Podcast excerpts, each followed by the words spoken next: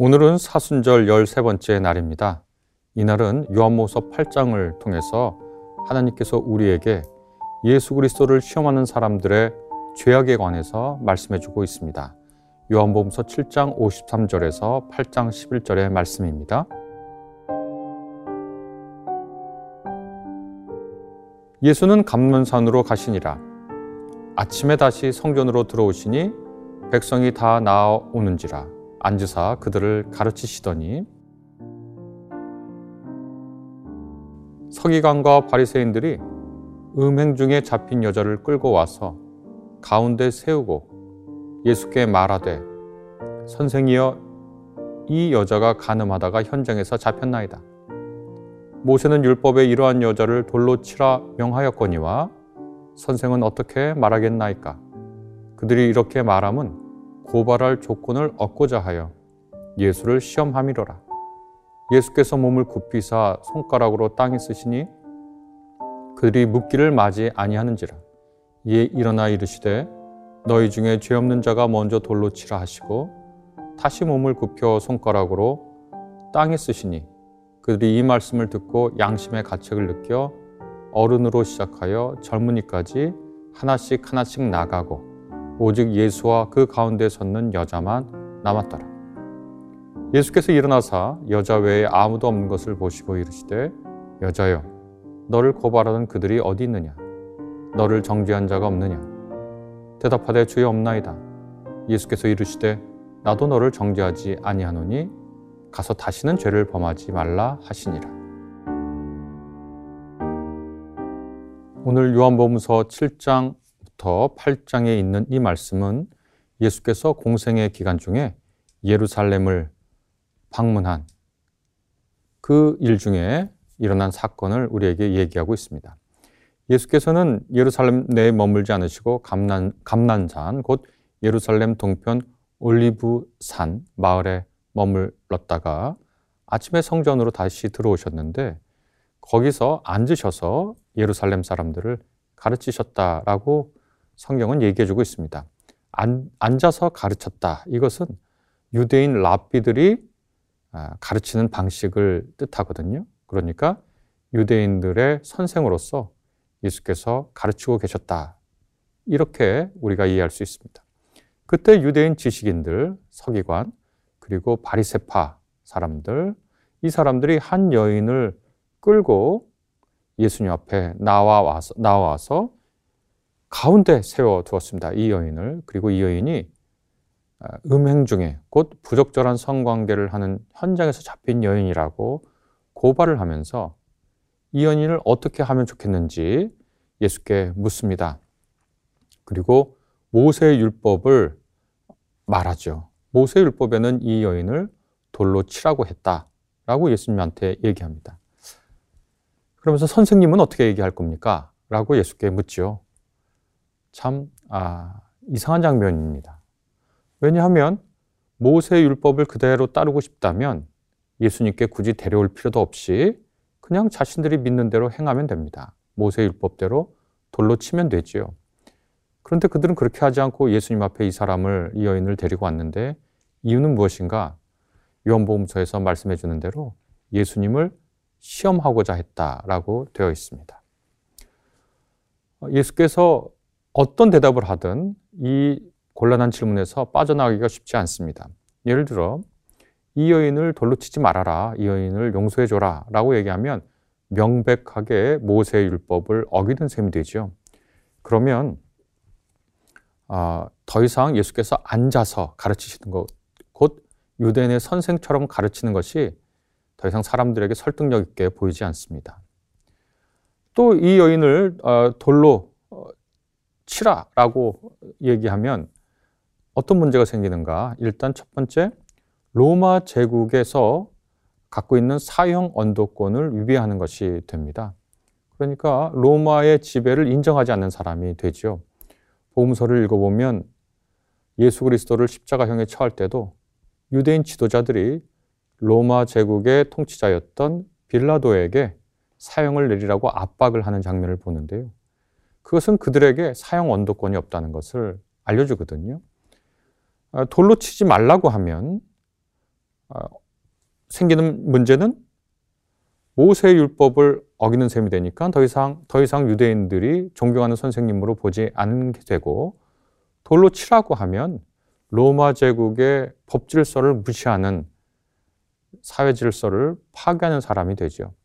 더군다나 돌로 치라고 이렇게 또 얘기한다고 하면 예수께서 세리와 죄인들과 어울리면서 그들을 하나님 나라로 초청하는 그 모든 일들이 거짓말이 되고 혹은 위선적인 말이 되고 말지요.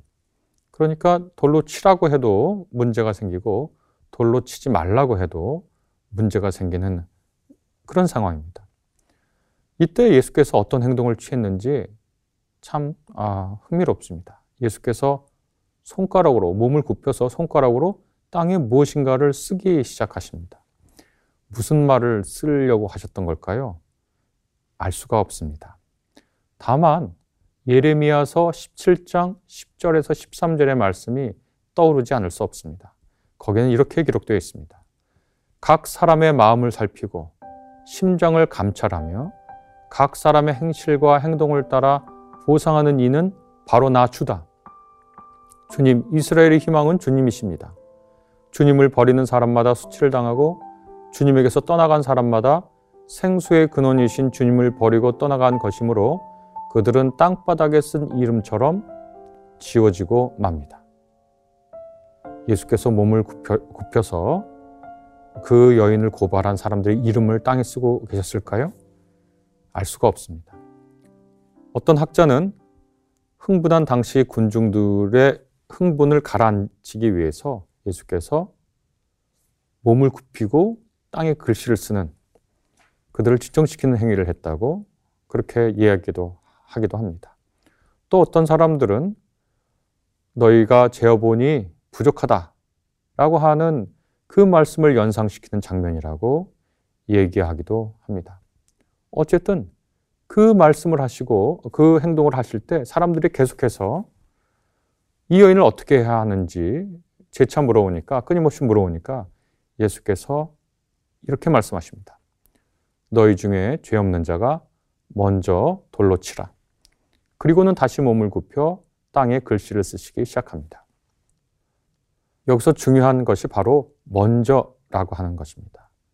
어떤 사람을 석형이죠. 돌로 쳐서 죽이는 석형에 처할 그런 일이 있으면 그 사람이 행한 범죄를 처음에 목격한 사람, 직접 눈으로 목격한 사람, 이 사람이 처음 돌을 들어서 자신이 그 죄를 분명히 받고 이 죄에 대한 처벌에 자기가 맨 먼저 이것을 하는데 아, 이 사람이 죄가 없으면 바로 자기에게 그 죄가 얼마든지 돌아와도 좋다고 하는 그런 어떤 자신감과 정의를 실현, 하겠다고 하는 의지의 표현이죠. 그래서 먼저 돌을 드는 것이 굉장히 그 중요한 일인데요.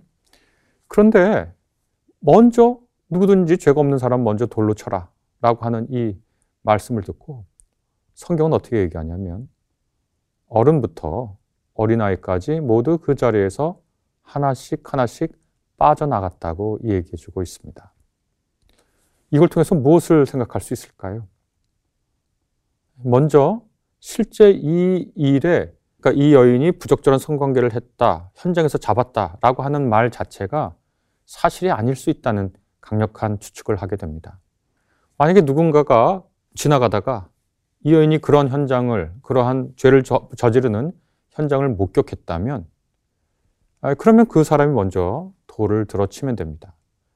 만약에 어떤 사람이 의도적으로 그 사람의 그 여인이 죄를 범하는 현장을 지켜보고 있었다면, 그것은 그 죄를 방조한 셈이 되니까, 아, 그것을 고발한 사람 도 역시 죄를 방조한 죄의 대가를 치러야 하지요.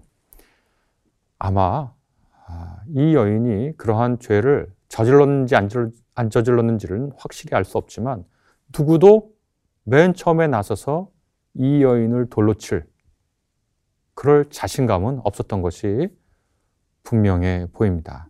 양심의 가책을 느꼈습니다. 아마 이 여인이 그러한 범죄를 저질렀다면 이 여인의 남편, 왜냐하면 당시 이스라엘 사람들에게 특별히 여성에게 부적절한 성관계라고 하면 남편이 있는 여인을 가리킬 경우가 훨씬 높거든요. 만약에 이 여인이 정말 잘못을 저질렀다면 이 여인의 남편이 먼저 돌을 들었을 겁니다.